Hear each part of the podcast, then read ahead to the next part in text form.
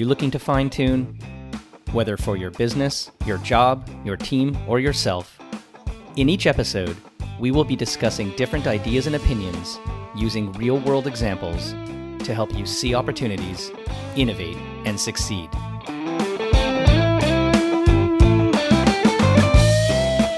Hi, it's Corby Fine, and welcome to Fine Tune.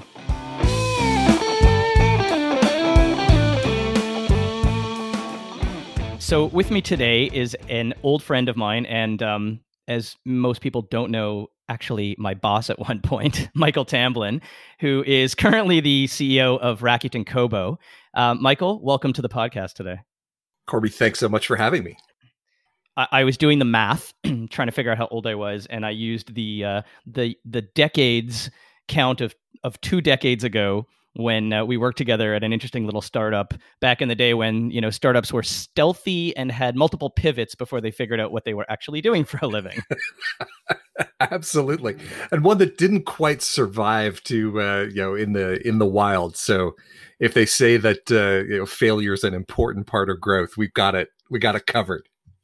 So so you entered that startup having spent some time in the publishing industry and then you know your career kind of took you back to your passions and i, I remember talking to you back in, in the day of some options you had and, and the path that you took but you ultimately landed at kobo um, which you know many of the listeners will know as you know at the time a great ebook um, platform um, running content i think was the the sort of first thing you did there. Mm-hmm. Is, is that right I joined the team uh, pretty soon after it uh, uh, after it was first founded, and the um, mm. it was a very small team. It was incubated literally in the basement of Indigo's head offices in downtown Toronto, and after whacking an app together, uh, Mike Serbinis, who was the the founding CEO, realized that he needed someone to deal with all of these authors and publishers who, uh, um, you know, for whom were absolutely going to be required in order to make the thing work. So, uh, so I jumped from being CEO of another company to come over and do this. It's interesting, and and helping them then once you became CEO through you know what became a, a very large acquisition of a Canadian company by an international organization. What what was what was that like? Well, I was um, I was still chief content officer when we were acquired, but it was, uh, and then I took over as CEO in 2014. But it was an it was an interesting um, series of steps that led us to that acquisition. I mean, we had always had the sense, even when we were first, um, we were first getting started, that this wasn't going to look the way that book retail normally looked. It wasn't going to be. There's going to be the biggest ebook store in Canada and the biggest ebook store in Germany and the biggest book store in France. There were going to be a few global players, and um, with all of the things that we know about internet scale and platform efficiencies, they were going to um, they were going to do that around the world, and we wanted to be one of them, which was a you know a fairly you know that was a fairly ambitious goal for for people sitting in a basement in Toronto, but the um, the thing that helped us to get there was realizing that the problem that we were trying to solve for Indigo in Canada was a problem that was shared by every other incumbent book retailer in the world. And if we could just get from one country to the other fast enough, we could uh, we could capitalize on that. So that led to uh, a series of funding rounds through 2009, 2010, 2011. Um, and the business grew incredibly fast. So we did almost 100 million in revenue in our first year, um, and a lot of that was coming off of hardware, was coming off of e-readers, and a couple of things became very apparent very quickly as we were starting to raise money, as we were starting to scale.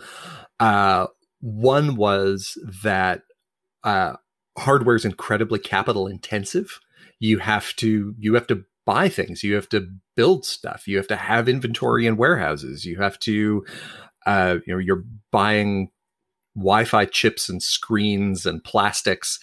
And especially in 2009 2010 that wasn't a really popular business model to fundraise on. Uh, you know people wanted a nice you know SaaS company, something that was you know if it had some social in it, if it had some you know some mobile in it, that would be great.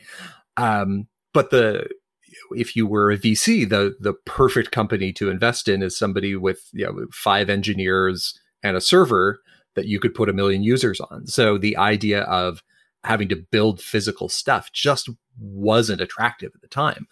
So we were, you know, we were raising money in Silicon Valley. We were, you know, we were in New York. We were all over, and the the combination of startup in Toronto, uh, competing against Amazon, and uh, and later Apple and Google as well, combined with having a mixed hardware software content play, was you know was not the sexiest thing you could put in front of somebody at the time, um, and and yet we could see that like the business was growing, the scale was there, the customers were there.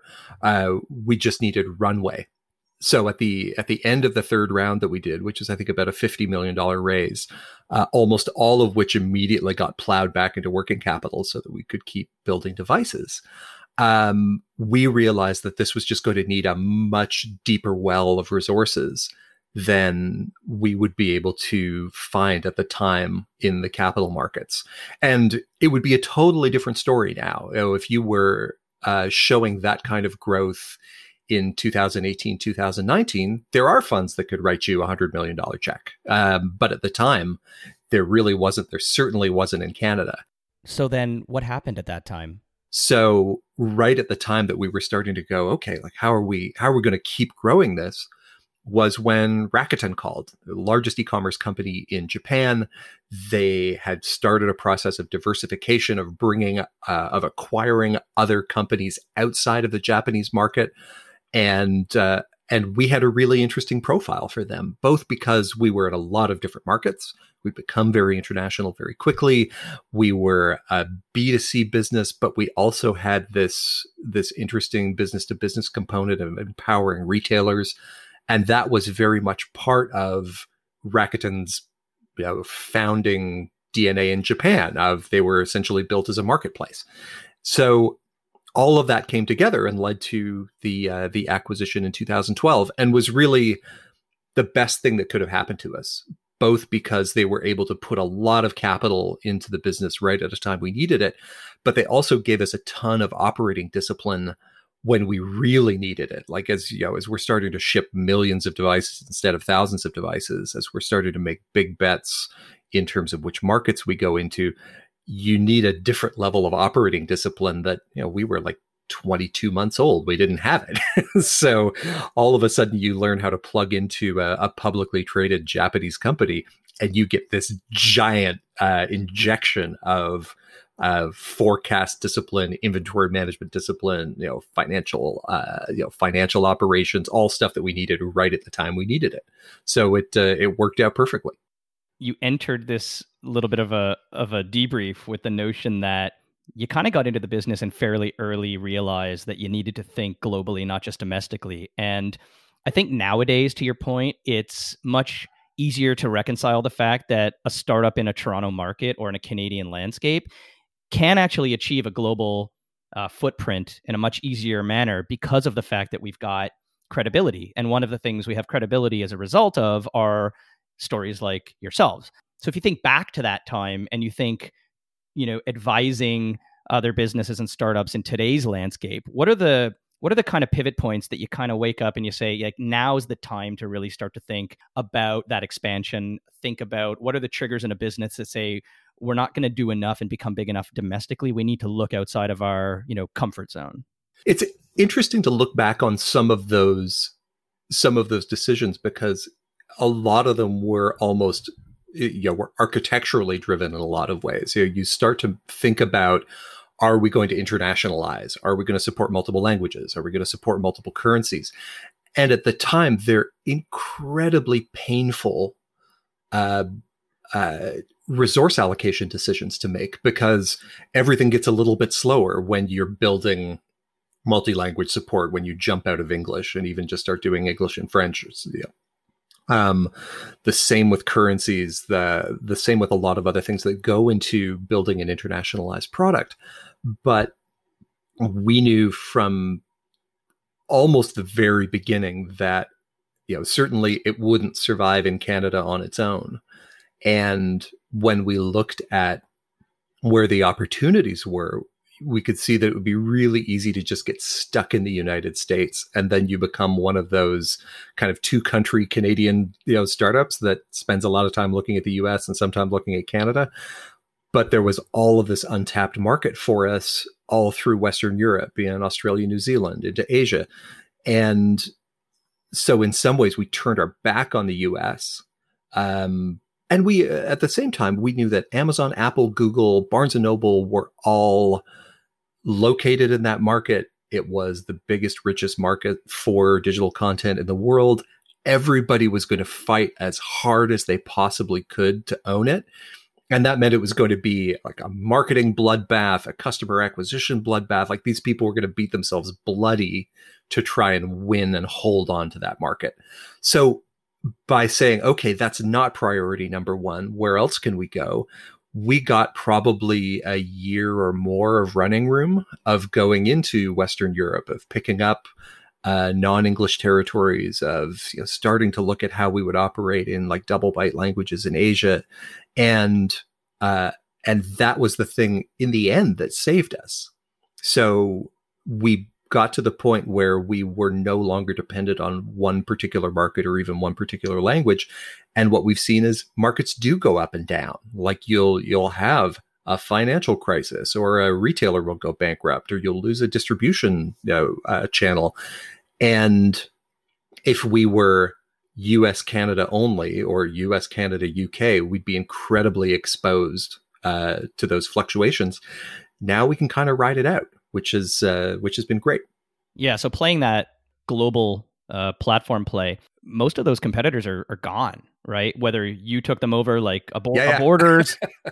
I remember vividly, you know, taking a plane down to New York for business trip or personal weekend, and literally every five, six blocks there'd be a bookstore. And now you can't find one. You know, you guys absolutely, in some regard, created markets, but on on the other hand, were part of the natural consumer behavior shift that ultimately, in some regards, I'm not going to say killed a market, but changed a market in terms of the way in which the physical book was distributed.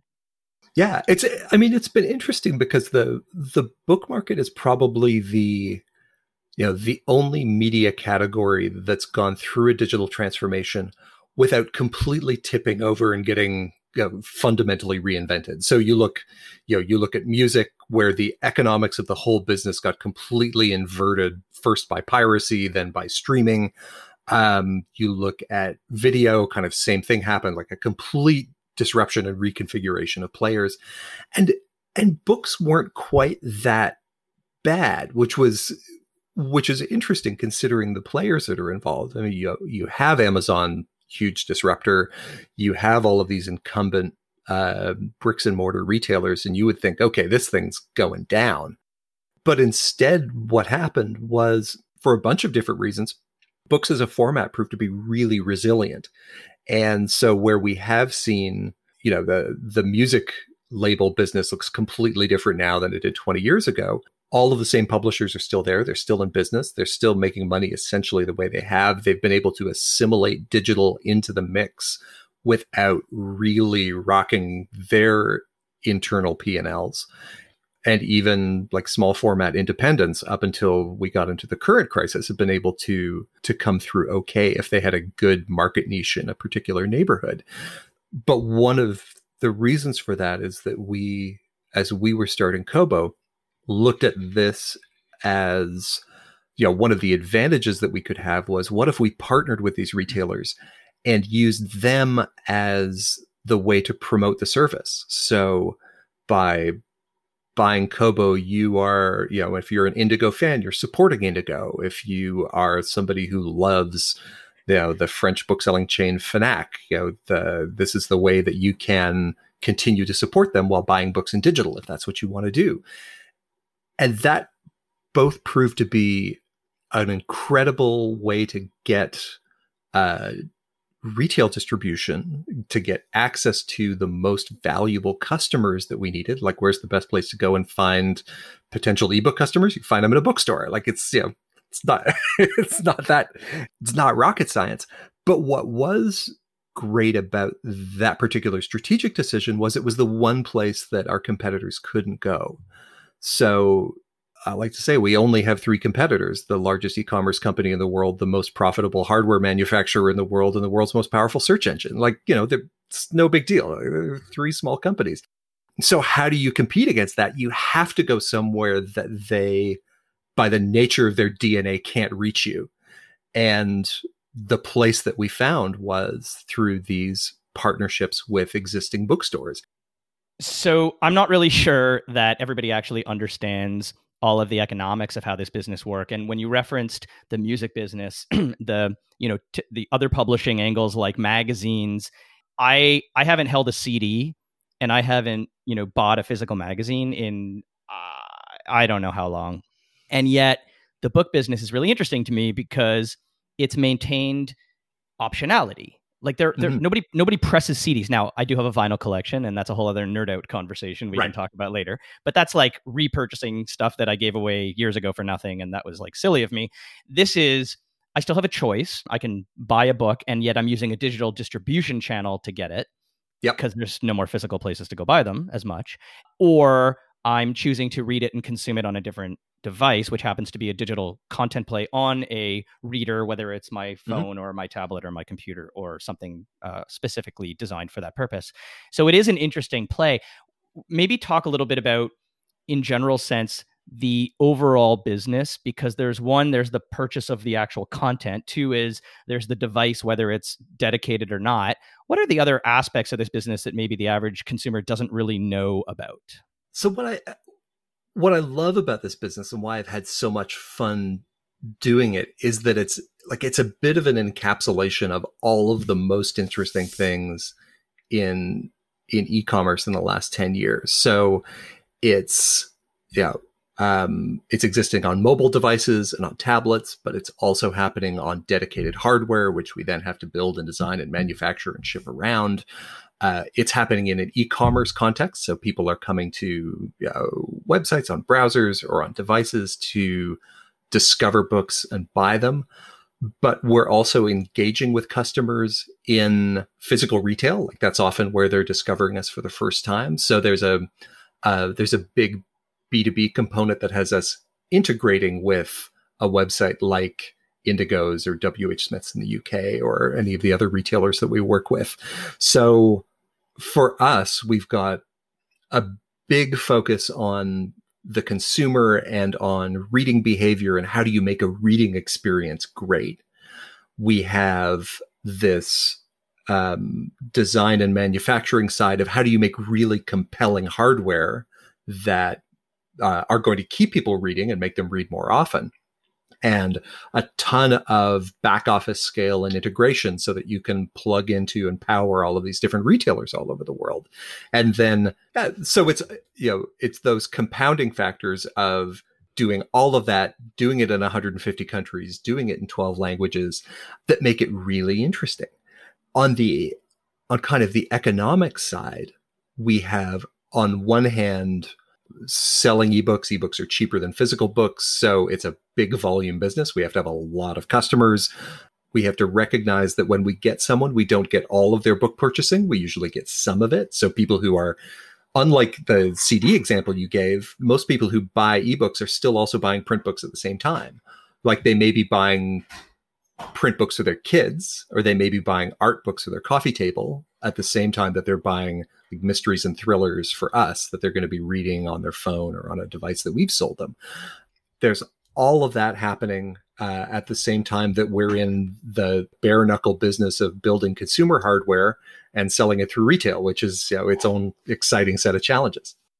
Yeah, you're you're really in an interesting spot within this whole world of media and content fragmentation, uh, both the the specific vertical and content set, and then the the role you play as as someone on both sides of the distribution and hardware, as well as the distribution and the actual content itself. Mm-hmm. Um, it's it's an interesting place, but I still think the and I'll bring it down to the average consumer. I think the average consumer still thinks of Kobo as a reading platform, and yet yeah. with all kinds of new content formats uh, podcasts, YouTube, these very niche specific B2B sort of business collateral. Do you see Kobo possibly changing or has it already begun to change to be more than a source of what I would call, you know, entertainment and sort of pleasure reading, learning, education, to become more of a platform where people, businesses, brands can look at it as something that they can build on. They can build scale, they can build relevance, they can build revenue and livelihood. And are there any examples of adopters that are taking advantage of it in that way? It's an interesting question because one of the, I think one of the things that people often underestimate with, uh, especially with e-commerce platforms, is you know, how much the opportunity and the economics are bounded by customer acquisition and the kind of customer that you get. So for for us, we're in a series of uh, of locations and territories where we're acquiring a person who loves books and has made reading a central part of their life. And so when you start to look at market adjacencies, it really does become a question of what does that person want to do? Because if you want to do something else, you then have to go and acquire a different person at a different price with a different set of economics attached to them. So that's the dimensions that we started to look at were okay, we have this customer who loves reading and they read a lot. So we have, you know, we have customers who are buying three books a week and reading them and then moving on to another three books a week. So we effectively have all of that person's reading time covered. The so the next question for us becomes are there other available pieces of time that we don't have access to yet? And you know, when we do our market research and we look at how those people spend their days, we see, okay, well, we don't have time uh, we don't have your time when you're in the car or when you're doing housework or when you're going for a run or you're at the gym. That's what led us into audiobooks was okay here's a way that we can continue that engagement with that customer. Um, we can get access to those other blocks of time that we don't have available and kind of keep going and keep that reading experience happening. When we start to extend too far out from that we then end up in a different customer segment that usually means we have to go and find a different person. So if we were going to go into music for example or video for example the like the venn diagrams of those customer bases don't line up perfectly at all so then you have to go and figure out well how do i market to a music consumer and try to bring them in when it's already another incredibly competitive market but from the perspective of how do these things get used as platforms one of the things that was the biggest eye opener for us, and it started fairly early on, was realizing how much the book world and the publishing world changes when you take physical product out of the mix. So, you know, within the first couple of months of starting up, we had the first email come to us from an author who sent us essentially a Word document and said, "Here's my book. Can you sell it?" And uh, and you know, we got i think an intern to like make a cover in microsoft paint or something like that and stick it on and start to sell it. Um, and then you know the next week it was two and the next week it was 10 and the next week it was a 100 to the point where we actually had to start building tools and systems around it. So now we have a service called kobo writing life which is our self-publishing independent publishing platform and what was originally built because we didn't know how to handle people that were coming in with one book at a time has become a major disruptor to the industry as a whole because now in Canada, one in four books that we sell isn't coming from a publisher anymore. It's coming direct from a person who's decided to write a book, produce it, edit it, design it themselves, and then bring it through this distribution platform to meet the 37, 38 million customers that we have. And that's that's new. There, there used to be all of these gatekeepers in between. You would have to get an agent. The agent would have to find a publisher. The publisher would have to sell the book into a retailer. And that meant that the number of books coming out every year was incredibly small. And now it's a river. And what I think no one was prepared for was how quickly that segment would professionalize. So as soon as you get enough sales that you're starting to make some real money, you then go and you hire an editor and you hire a professional designer. And we can put those titles next to a book that's coming from a major publishing company and you can't tell the difference. And at that point, it really is a disruptor because then it's a fight for eyeballs and attention between a very big company and a book coming from you know, an individual person that's indistinguishable. So you built your own content engine by empowering your customers Yeah, to yeah. become the providers. What a what a genius idea. And so I guess from a brass tacks perspective, I run this podcast to help people and businesses, you know, trying to fine tune themselves.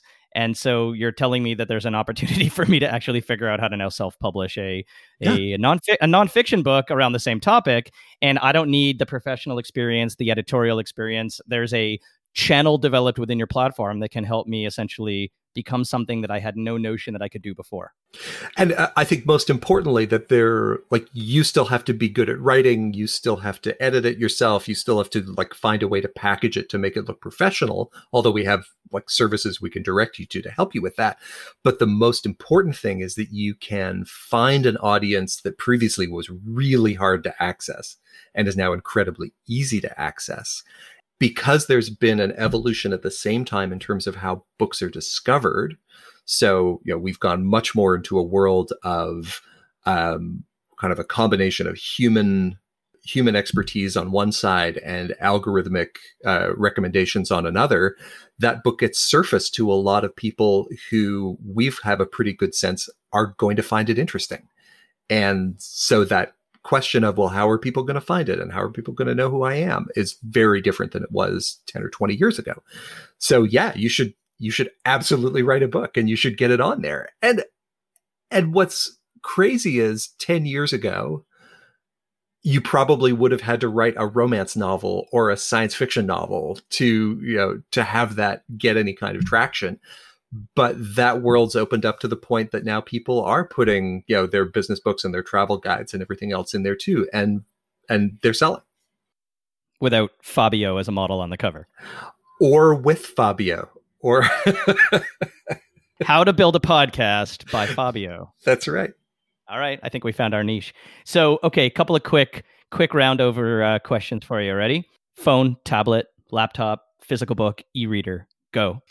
Um, at home, e-reader. On a plane, e-reader.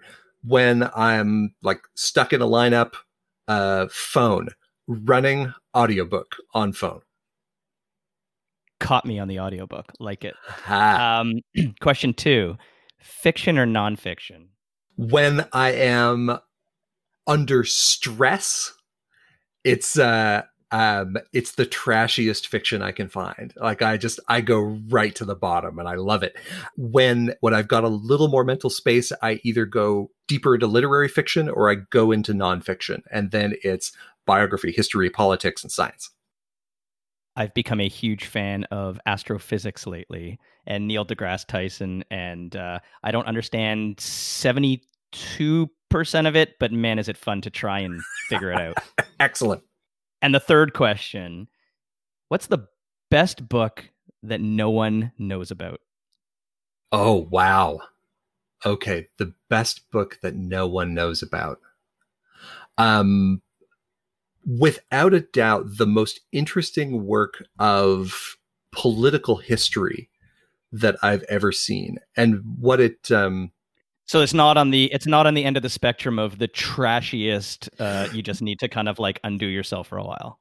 no no. Uh this was Proving to my audience that I didn't set him up with this question. no Tried okay. So guard. Yeah. So the the book is called American Nations by Colin Woodard.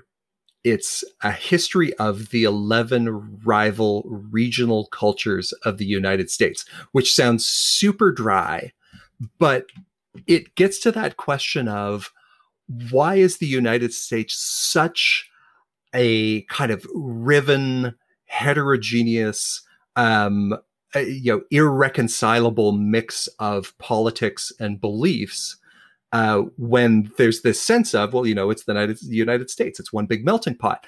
And he goes back through the history to show how successive waves of immigration and different groups of people coming from different parts of the world and then settling in different parts of the united states created very different senses of what civil society was what the role of government was, what level of interaction and engagement in the public sphere is good or bad.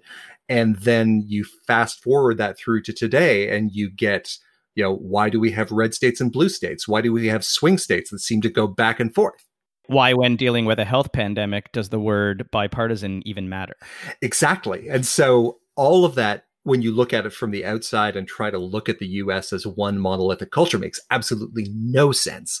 But when you look at it as, oh, we had a group of people who came in as Quakers into New England who prized above all things the idea of a cohesive local government that people were participatory in and a sense of engaged civil society. And then you have stretches through Appalachia that were essentially indentured servants who were able to finally leave the farms and wanted to get as far away from uh, people in power as possible and you know wanted to be as independent from those people as possible you get some you get a very different political mix across the country fascinating super well written i like you know a, a great engaging read but you just come away with a different lens on how to look at a whole country. It's cool. Michael's pick for the day. There you That's go. awesome. Yeah. Thank you. So I'm going to summarize. I've got a, a, number of really key points that I think you, you made. You know, one, no matter where you start your business or where you're operating, it's always good to keep the eye on the global pulse, not just domestic. And secondly, watch for those signals in your business that might signal you need help to scale. And don't always think about the traditional angles, the traditional routes and the traditional paths as to what that means. It's not always going to come from Silicon Valley. It's not always going to come from your friends and family. Sometimes it's on the other side of the world in a business you never even thought to look at, which is a, a really great story of the art of the possible. And I think if your problem is ultimately shared by all of your competitors, whether it's locally, uh, internationally, on a global basis, and you can help solve for that problem first, there are untapped opportunities to help your competitors, to change the market, and to ultimately be the leader and the most successful in that. So don't be afraid to go and try and solve a universal problem as opposed to something that you yourself are facing. And and I think we've seen the outcome of that with your, you know, the the story of Kobo ultimately becoming the infrastructure partner for so much of the actual industry itself mm-hmm. uh, and helping other businesses find ways to create relevance for themselves. So you know r- really great um, tips. And and i think no matter whether you're a small or a large business there's there's something to think about within those within those uh, experiences. If i would add one more thing it's don't be afraid of lack of expertise in an in an area. You know we went into the hardware side of our business. No one in the company had ever built a device before we thought it would be an important part of of being able to find customers and project ourselves out into the market. We knew the need was there, and we figured it out as we went along. And uh, the you know a lot of that was you know down to the culture that was started by you know Mike Serbinis, who was our founding CEO, and also having a lot of people on the executive team who had all been CEOs somewhere else there was this sense of yeah usually you don't know everything when you start and you figure it out as you go. And uh, that uh, that ended up being something that we still tap into today when we're trying to figure out whether we can jump into something new. That's that's great. And, and thank you for adding that. So again uh, with me today has been michael tamblyn ceo of rakuten kobo. Michael uh, been a pleasure. It was great to catch up. Your beard is longer than mine so um, I look forward to uh, to seeing you in, in person soon, and we can have a shave party together. No way, this thing's staying. I've uh, yeah, now that I've uh, I've gone full mountain man in uh, in pandemic isolation, I'm uh, I'm never going back. Awesome. Well, enjoy the rest of your day, and thanks for joining me. Thank you so much.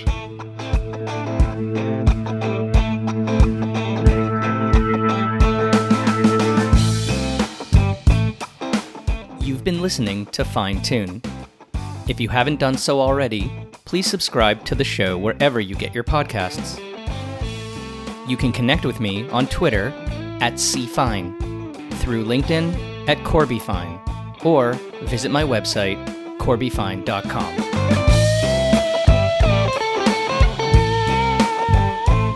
Fine Tune is produced by me, Corby Fine. Thanks for listening.